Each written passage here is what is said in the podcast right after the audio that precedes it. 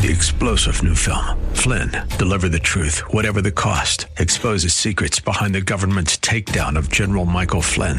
Flynn knew what the intel world had been up to. He ordered the first audit of the use of contractors. This set off alarm bells. He told the truth. He was the most dangerous person for Donald Trump to hire. They had to get rid of Flynn. Flynn, Deliver the Truth, Whatever the Cost. Available now. Watch it today. Go to SalemNow.com. SalemNow.com. Thanks for listening to the Town Hall Review with Hugh Hewitt podcast, bringing to you the best voices on the stories and issues that matter. Helping make it all possible is the generous partnership with the Pepperdine Graduate School of Public Policy. Here's another piece I'll trust you enjoy. Jake Sherman joins me, Hugh Hewitt, inside the Beltway. Punchbowl News reporting on the intricacies of the dilemma facing Nancy Pelosi and Chuck Schumer. How much of other people's money to spend and who to give it to. Good morning, Jake. How are you? Good morning, Hugh. How are you? Good. How about that line? Let's not talk about dollars. Let's talk about values. That's a great way to avoid talking about the problems in her caucus. Well, you know, I'll say this in defense of her. I'm not defending her, but just actually let me provide some context. We know the ceiling here, which is $3.5 trillion. What she's saying is, let's have a discussion. I'm not defending her, just trying to put some context around this. She's saying let's have a discussion on the policies, and then we'll see in what window that will fall. Fair enough. But I mean, listen, I think the problem is that Pelosi's not in the driver's seat here completely. She's in the driver's seat to a large degree, but in the co-pilot seat is Joe Manchin and Kyrsten Sinema and the Democratic moderates. The House Democratic moderates who are not agreeing to a $3.5 trillion bill. So you need to talk about the top line because the top line is what matters to some people. And she says it's all paid for. Yes, it is paid for by tax increases on a whole host of individuals and things of that nature. But she can't decide individually to not talk about the numbers. That's something that all Democrats have to agree on. I mean, they don't even have it, but they need a top-line number. People are curious what that's going to be because, Hugh, as you know, people are going to go home and campaign in 2022. Republicans are, and they're going to say they spent $3.5 trillion or they spent $2.5, whatever it ends up being. So people are curious, rightfully so, what that number will be. Yeah, they've already spent $2 trillion this year. So let's get it. Let's make sure our baseline is already $2 trillion under Joe Biden. President Obama's much-vaunted super stimulus after the 2008 financial collapse was $850 billion. So the multiple that we will get, whether it's 3, 4, 5, 6, 7, will stun and destroy the Democratic Party in 2022. That's my prediction based upon off years for many, many years, and that's why they're shy about this, Democratic moderates. I am curious, Jake, this gets into the interstices of the deal. The New York Times has reported Senator Sinema has told her caucus no corporate or personal income tax hikes. I believe that leaves her open to increasing or eliminating stepped-up bases or minimizing stepped-up bases. Stepped-up bases is actually the ticking time bomb for the Democrats, as it will destroy their hold in Orange County, California, in New York City, and in Florida, anywhere where home prices appreciated, Virginia, Maryland, wherever home prices appreciated, if they do away with or limit stepped-up basis, they're going to lose voters. What do you understand about the approach to stepped-up basis? The House ruled it out, and apparently Ron Wyden is in love with it. Yeah, I don't think it's going to be in. I don't. And I also don't agree with the New York Times reporting there. Interesting. Tell me. We heard that a couple weeks ago. I don't know who we heard it from, nor would I say, but I don't think it was somebody with a motivation. And we went to them, to Sinema's people, and they said, no, that's not her position. That's never been her position. So let's just level set here. If that is true, that is a massive story, not something that, is mentioned offhand. That's a massive story. And it would also doom this bill. You cannot spend $3 trillion paid for without raising taxes. It's just you can't do it.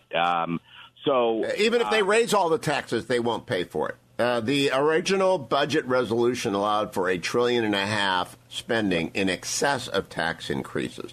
So their ceiling is whatever the revenue that comes in from tax increases plus $1.5 trillion is their top line ceiling. Correct. And also you mentioned the bank bailout or the stimulus. I think you were talking about the stimulus, but yes.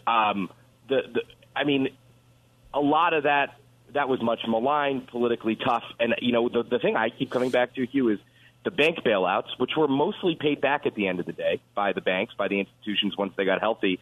That was a lot of money, but it was all paid back. So that just gives the magnitude of what this legislation is.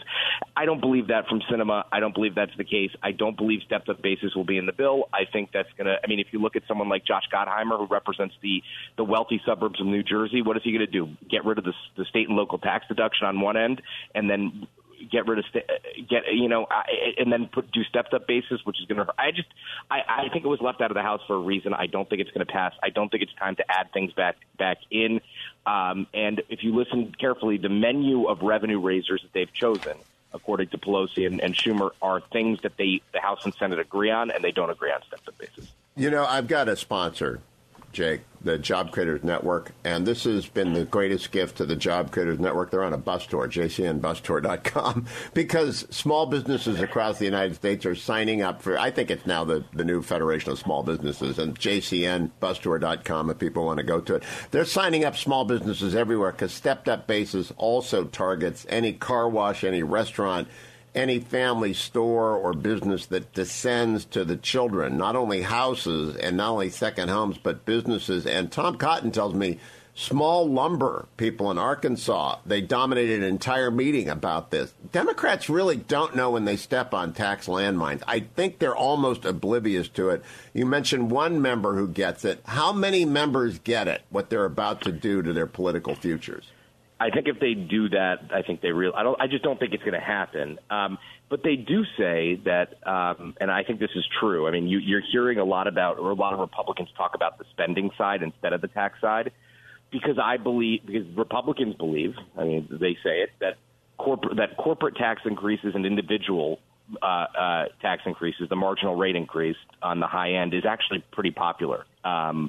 And they don't think it's a winning argument at this point. It could turn into a winning argument, but they think the spending is the winning argument, the out of control in their estimation. I'm quoting them, not saying myself, the out of control spending.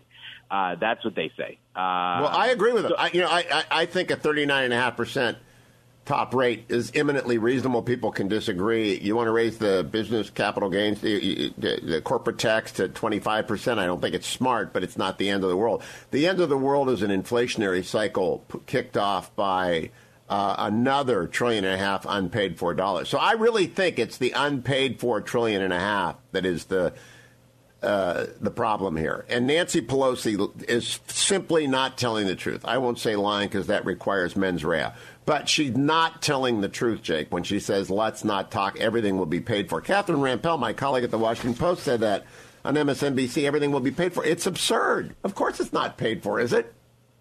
Well, it's not completely paid for. Listen, I only take that back. It's not. It depends how you calculate it. It really depends how you look at it and how you calculate it. The offsets for... the tax-raising offsets don't completely match the spending. So, I mean, that's an objective point of view. Yes, not by $1.5 trillion. That's what the budget resolution said. Jake, I got a quick technical – go ahead. I just want to say we don't know what the spending level is going to be yet. It could be just $1 trillion. I mean, it could be $1.5 trillion. We don't know. We just don't know. The max it can be. You're right. The maximum it can be is $1.5 trillion deficit. Will they get any Republican vote for the CR, whether or not they put Iron Dome into it? I don't think so. Will they get any – Republican vote for the debt ceiling? I don't think so. Will they have to amend the budget resolution? I think so. But what does Jake Sherman and Punchbowl News think? They will get Republican votes for the CR. They absolutely will. I think it'll pass overwhelmingly. A clean CR. Correct. Yeah. Yep, exactly. Yeah. Not one with the debt limit. They will not get any votes for the debt limit, I don't think, as a standalone. And, yes, I think they're going to have to amend the budget resolution, and they need to get on that because there's no other way at this point, unless they're going to do something that we don't understand at this point. And so they really have flubbed the summer. And now the Afghanistan collapse did obscure everything, but they flubbed their time in the summer to hammer this out. So now they're going to rush through it in a week, Jake? Yeah, what we said in Punchbowl News this morning is this would be a big legislative agenda for a year, and they're going to try to do it in a week. I don't think they're going to get it done this week. Neither did most of the negotiators, most of the people involved, and people in the leadership. They'll get CR done this week, and they'll get infrastructure done this week. I don't think they'll get reconciliation done. Jake Sherman always has his finger on the pulse. You should be getting punchbowlnews.com every morning. It's free. Be smart. Thanks for listening to the Town Hall Review. Our program is coming today in partnership with the Pepperdine Graduate School of Public Policy. It's America's most unique graduate leadership programs offered on Pepperdine's breathtaking campus in Malibu, California. Learn more at publicpolicy.pepperdine.edu. If you're enjoying the podcast, please tell a friend to go to Town Hall Review and sign up as well today. This is Ed Morrissey of HotAir.com for Town Hall. Normally, the fights over the debt ceiling are little more than partisan sniping. The party in control of government doesn't want all the blame for deficit spending, and the opposition doesn't want any of it. The fight is usually as specious as the debt ceiling itself, an unconstitutional credit limit granted to the executive in the absence of fiscal discipline in Congress. This time, however, the argument against a new debt ceiling has substance. Democrats want Republicans to cooperate in suspending the debt ceiling rather than raising it to a specific amount. With Joe Biden demanding trillions of dollars in new spending, GOP leaders have refused to support a blank check for the rest of the president's term. Instead, Republican leaders have rightly told Democrats to pass a debt ceiling hike themselves or to curtail their spending demands. The debt ceiling is an absurd structure on its face. Ideally, Congress should take responsibility for spending and eliminate the ceiling. In this case, however, Republicans should absolutely stand firm and make Democrats take responsibility for their profligacy. I'm Ed Morrissey.